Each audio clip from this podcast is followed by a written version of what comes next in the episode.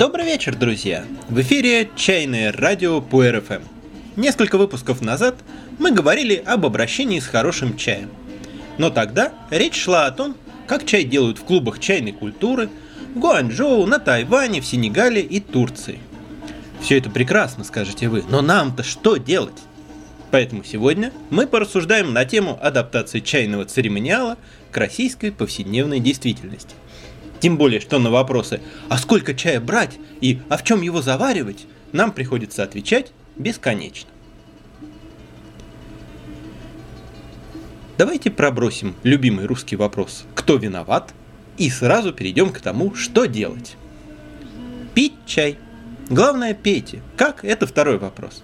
Не отказывайте себе в чаепитии только потому, что у вас нет сертификата чайного мастера или вам не достает какого-нибудь элемента чайной утвари – вы и ваше удовольствие гораздо важнее, чем ритуал и чай как таковой. Не экономьте на себе. Вы этого достойны. Правда, есть такие сорта чая, которые требуют искусного обращения и понимания, приходящего с опытом. И будучи неумелым или неаккуратным, такой чай можно испортить. Поэтому лучше не рисковать и не брать для первых экспериментов что-то очень сложное и дорогое – но есть немало сортов вкусных, ароматных, полезных и вместе с тем неприхотливых. Насладиться ими можно, даже если в вашем распоряжении только кружка и кипяток, и больше ничего. В воронежском чайном жаргоне за ними закрепилось название «народные». Можно также встретить термины «оптовый», «клубный» и «для домашних чаепитий». Чаи такого класса обычно недороги и хорошо получаются даже у новичка. И уверяю вас, 3-4 чаепития ежедневно с народным чаем на своей кухне – дадут вам больше, чем чайная церемония Леги Артис в клубе раз в неделю. Будет здорово, если вы сможете выделить для чаепитий особое место. Это не обязательно должен быть отдельный домик или комната. Может быть, это будет самый уютный угол зала или просто отдельный столик. Штука тут в том, что у чая особое отношение с пространством. И обособленность, отграниченность порой помогают его делать. Как будто он наполняет некий объем, не растекаясь зря.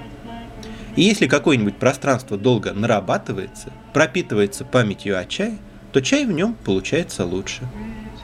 Тоже и со временем. Хорошо, если вы можете посвятить часть вашего времени чаю, посвятить целиком, не отвлекаясь. Впрочем, все это важно только поначалу. Со временем это теряет значение, и чайное возникает везде, где есть вы и чай. Не мы идем по пути – а путь проходит сквозь нас. И все такое. Какая посуда нужна для работы с чаем и сколько ее нужно? А вы не поможете мне? Я не знаю, что вам нужно. Что мне нужно? Что мне нужно? Мне, мне нужно... Что, что у вас есть?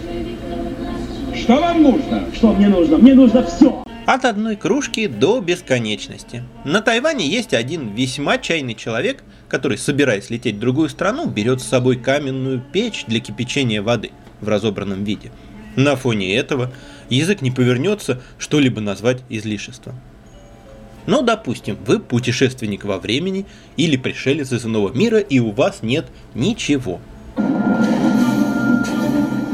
Мне нужна твоя одежда. Что? Повторяю, мне нужна твоя одежда. Вы вообще в своем уме, молодой человек? С чего начать? Во-первых, нужно то, в чем вы будете заваривать чай. О достоинствах глиняных чайников говорилось 9 выпусков назад, и повторять нет смысла. Они велики. Однако исинский чайник требует внимания и заботы, и кроме того, в начале своего чайного пути вам может быть трудно правильно сориентироваться, какой именно чайник вам нужен. А ведь они недешевы. В большинстве случаев то, что можно купить рублей за 300-400, неописуемо ужасно. Среди чайников за 500 тысячу рублей можно что-то выбрать, но нелегко. А чайники, с которыми приятно иметь дело, стоят в розницу обычно минимум полторы-две тысячи рублей. Сразу оговорюсь, эта информация лишь для того, чтобы вы могли примерно представить себе цену вопроса. Судить о чайнике по ценнику не стоит. Гораздо более приемлемый бюджетный вариант – это гайвань. Гайвани просты, удобны и совершенно универсальны. Они тоже могут стоить тысячи и десятки тысяч рублей, но рублей за 300-400 можно найти красивую и отлично работающую гайвань. Если же конструкция гайвани для вас слишком непривычна, можно выбрать фарфоровый или стеклянный чайник. А еще есть гибриды, так называемые Easy Гайвани. Гайвани с носиком и выступами, чтобы удобнее было держать. Как выбрать заварник? Во-первых, по объему. Делать чефир, а потом разбавлять его кипятком – не лучший способ. Эта чисто русская традиция возникла не случайно, но она не из тех, которые следует беречь. Желательно, чтобы объема чая, помещающегося в чайник или гайвань, как раз хватало на всех предполагаемых участников чаепития. И не забудьте, что часть объема займет чайный лист. Пространство для маневра вы можете себе обеспечить чашками разного размера. Одной заварки может хватать на три больших чашки или на шесть маленьких. Во-вторых, а на самом деле в главных, вещь должна быть вам по сердцу. И в-третьих, попробуйте предмет в работе. Не просто повертите в руках, а попросите воды, наполните чайник, опорожните – приличном магазине вам это не только позволят, но и предложат сами. Посмотрите, удобно ли вам держать чайник или гайвань. Быстрый ли слив? Это особенно важно для улунов. Ровная ли струя, не течет ли из-под крышки чайника? Нравится ли вам, как эта вещь себя ведет? Пару слов о более современных девайсах, таких как заварочные кружки с ситом, типоды, они же чайники гунфу и так далее – Прогресс не остановить, но каждый делает собственный выбор, насколько он хочет в этом прогрессе участвовать. Лично на мой вкус, такие вещи чрезмерно удобны. Они слишком экономят время и усилия. Я не люблю бессмысленные манипуляции, но мне нравится действие с чаем и посудой. Нравится возможность вложить в них свое умение, свое текущее настроение, пожить в этом. Типоды слишком фастфудные для меня – хотя устроены очень остроумно и во многих ситуациях могут оказаться полезными. По существу претензия только одна. Камера для чая в таких приспособлениях довольно невелика. А ведь листу нужно место, чтобы раскрыться. В остальном же это хорошее изобретение. Не обходите их вниманием. Второе. То, из чего пить. Чашек на свете масса, выбрать по душе нетрудно. Набор одинаковых чашек выглядит красиво. Но в индивидуальности есть своя прелесть. В нашей чайной у некоторых завсегдатаев есть свои собственные именные чашки. Для хороших улунов я бы порекомендовал приобрести чайные пары. Вэнсян Бэй – стаканчик для аромата и Пиньминь Бэй – чашечку для питья. Есть тренд говорить о том, что чайные пары это не традиционно, это нововведение, это излишество, но лично мне очень жалко упускать массу удовольствия от вдыхания аромата улунов. Если вы не планируете пить чай строго в одиночку, то вам понадобится еще и чахай. То есть сосуд, в который сливают чай из чайника, чтобы всем гостям достался чай одинаковой крепости. Вы можете не поверить мне, но на самом деле чахай не усложняет, а упрощает жизнь. То же самое в полной мере относится и к чабане – чайной доске, поглощающей излишки жидкости, а в процессе чаепития вода и чай льются щедро. Конечно, на первых порах можно обходиться большой чашкой для слива жидкости и тряпочкой. Но рано или поздно вы проявите к себе уважение, раскошелитесь на чебань и пожалеете, что не сделали этого раньше. К тому же, чебань как раз и является маленьким мобильным чайным пространством, вместилищем вашего чайного духа. Следующий важный момент – вода для чая – о воде надо будет сделать отдельную передачу, поскольку значение ее переоценить невозможно.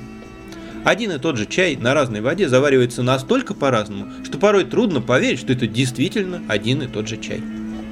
Пожалуйста, не используйте водопроводную воду, она не годится. Не годится по множеству причин. Жесткость, железо, хлор. Не годится. Точка. Очевидным выбором в наше время является бутилированная артезианская вода – но марок много. Как же выбрать? Самый правильный ответ – практическим, опытным путем. Возьмите чай, вкус которого вы хорошо знаете, и приготовьте его привычным для вас способом на нескольких образцах воды в одинаковых условиях, и вам все станет ясно. В теории же для чая рекомендуется мягкая, но не дистиллированная вода. Общая минерализация должна быть не выше 500 мг на литр, в идеале не выше 250 если подходить к делу более щепетильно, то для разного чая подходит разная по жесткости вода. Для нежного зеленого чая, нежного тонкого красного чая, нежных улунов вода должна быть максимально мягкой. А для шупуэра или плотного красного чая чуть пожестче. В общем, лучше всего научиться чувствовать, как та или иная вода будет взаимодействовать с конкретным чаем и понимать, какой результат вам нужен. Мягкая вода помогает раскрыть нежные, тонкие ноты вкуса и аромата, подчеркнуть сложный, богатый оттенками вкус. Вода пожестче раскрывает плотные ноты и делает вкус более однозначным, прямым и цельным. Если же перейти к конкретным рекомендациям, то в Воронеже я доверяю Липецкому бювету – еще больше доверия Архизу, но он существенно дороже, а разница сейчас уже не так заметна, как когда-то. А в других регионах другой ассортимент, и тут я не советчик. Нам время от времени рассказывают о чудодейственных фильтрах. Но я еще ни разу не встречал фильтрованную воду, которая меня бы устроила и могла бы сравниться с бутилированной артезианской. Часто можно слышать также неуемный восторг по поводу родниковой воды, обычно от людей, фанатеющих от всего якобы натурального и якобы экологичного. Друзья, нет никаких оснований считать родниковую воду даже из каких-нибудь мест силы априори подходящей для чая. Это всего лишь вода, текущая из дырки в земле. Явление, безусловно, чудесное, как минимум своей халявностью, но насколько она хороша для чая, надо проверять на практике. Воду надо правильно вскипятить. Она не должна бурлить. На вкусе хорошего чая это сказывается пагубно. Поэтому за водой надо следить, не дожидаясь свистка или автоматического отключения чайника, и выключить его вручную в нужный момент.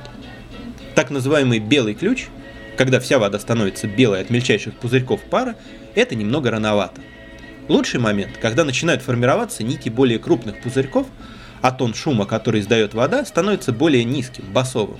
Шипение превращается в гудение – очень чувствителен к правильности приготовления воды качественный японский чай, например, геокура. Если вы немного на нем потренируетесь, то сами все поймете. Не всякий чай стоит заваривать крутым кипятком. Чем нежнее чай, чем легче и тоньше его вкус, тем прохладнее должна быть вода.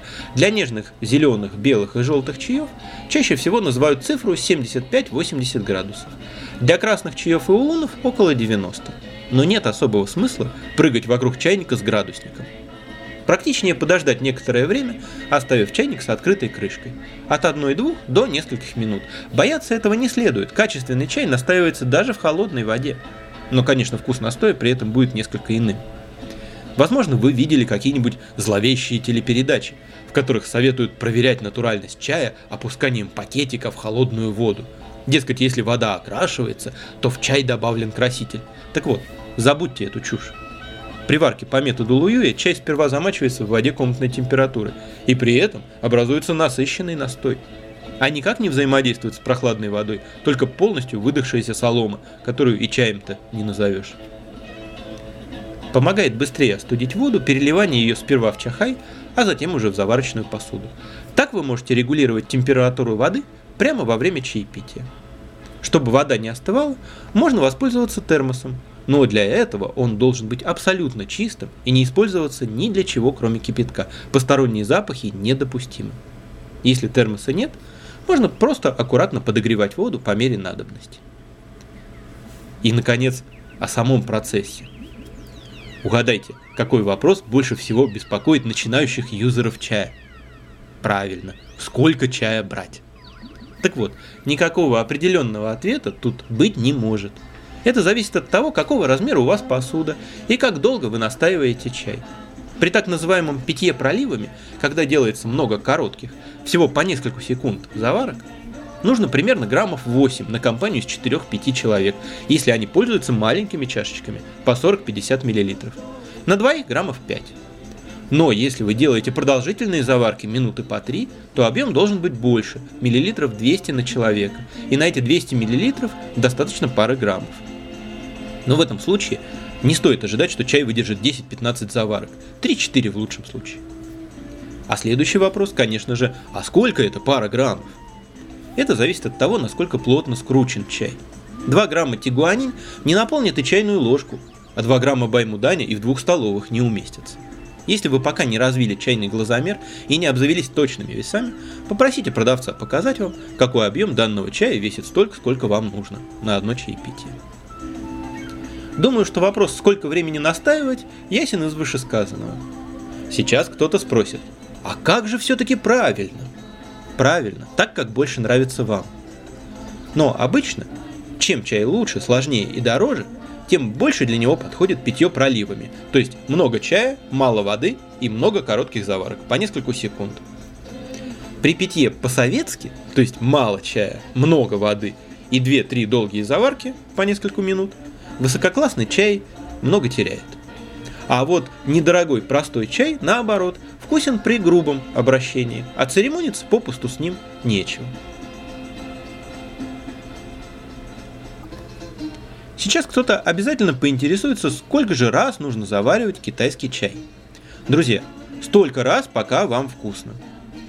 Нет никакой мистической нумерологии, никаких магических чисел. Сколько заварок выдержит чай, зависит от того, что это за чай, сколько его, сколько воды, какова продолжительность заварок и так далее. И 30 бывает. Но гнаться за этим незачем. Со временем вы легко научитесь определять не только момент окончания чаепития, но и сколько заварок до него осталось. Еще один любимый вопрос. А можно ли сделать одну заварку утром, вторую вечером, а третью на следующий день? А то чай уж больно дорогой, да и времени мало. Нет, друзья, нельзя. Чай, по крайней мере хороший, не должен остывать до комнатной температуры. Разве что за чай народного класса можно браться пару-тройку раз с интервалом в несколько часов. Да и то, сомнительное это удовольствие. Но и его не стоит оставлять до следующего дня. И еще несколько моментов. Всю посуду в начале чаепития надо прогреть, то есть ополоснуть кипятком. И чай засыпается в горячий влажный чайник или гайвань. Хорошо дать ему полежать там минутку перед завариванием, чтобы он согрелся и начал раскрываться. Бытует стереотип, что первую заварку надо сливать, но верно это только для улунов. У них в первой заварке, если, конечно, она короткая, нет еще ни вкуса, ни аромата. Она служит для того, чтобы увлажнить и согреть чай. Иногда имеет смысл слить первую заварку у пуэра, в том случае, если он очень медленно раскрывается. Например, если вы пьете старые чайные головы, комковой шупуэр. Но у красных, белых и желтых чаев не пить первую заварку бессмысленно, а у зеленых чаев вдвойне. Большую долю полезных веществ зеленый чай отдает при первой же заварке. Зачем же их выплескивать? В заключение хочу подчеркнуть, что никакие правила, советы и рецепты не заменят личного опыта. Если вы понаблюдаете за тем, как готовят чай мэтры, то увидите, что, во-первых, все они делают это по-разному. Во-вторых, каждый из них делает это по-разному в разных ситуациях. В-третьих, никаких строгих правил они не придерживаются и часто поступают вопреки сложившимся обычаям. И получается вкусно. Но в то же время, если кто-то другой попробует в точности повторить действия кого-то из них, результат получится иной. Так что дело не в рецепте. Дело в том, чтобы то, что вы делаете, подходило вам и исходило лично от вас. И еще немного о том, куда самодеятельность может завести тех, кто делает свое дело с любовью. Сегодня весь вечер в студии звучит The Fool, альбом, записанный не музыкантами, а дизайн-группой с одноименным названием. Основатели группы, пара талантливых голландских дизайнеров Симон Пастума и Марийки Когер, в 60-х годах путешествовали по Европе. Повсюду они работали, разрабатывали дизайн и моду для местных бутиков. Как-то они валялись на пляже на Ибице, посреди коммуны хиппи. И привлекли внимание фотографа Карла Ферриса. Он сделал снимки их одежды и отправил в Лондон, где их опубликовали в «Таймс», что вызвало настоящую сенсацию. Тогда Симон и Марики приехали в Лондон, чтобы продолжить, по словам Симона, нашу миссию – которая заключалась в привнесении ярких цветов в серый мир костюмов в тонкую полоску и фетровых шляп под унылым небом Лондона. К ним присоединялись художники, музыканты, танцоры, дизайнеры и поэты, воплощая в жизнь самые разные творческие идеи. Далее, как рассказывал сам Симон Пастума, однажды в нашу дверь постучались Джон и Пол. Джон Леннон и Пол Маккартни. Они уже слышали о нас и встречались с нашими работами. Джон и Пол с интересом рассматривали наши работы в доме и особенно их внимание привлек Wonderwall. Композиция, состоящая из тщательно разукрашенного изысканного шкафа и бюста, стоящих напротив сводчатой стены, раскрашенной в стиле, который мы внедряли в этот мир. «Как мне нравится это! Я хочу жить в этом!» — сказал Джон, увидев Wonderwall, и Пол поддержал его. После оформления Magical Mystery Tour, девятого студийного альбома Beatles, The Fool стали невероятно популярны. Настолько популярны, что американский лейбл Mercury Records предложил им самим записать пластинку.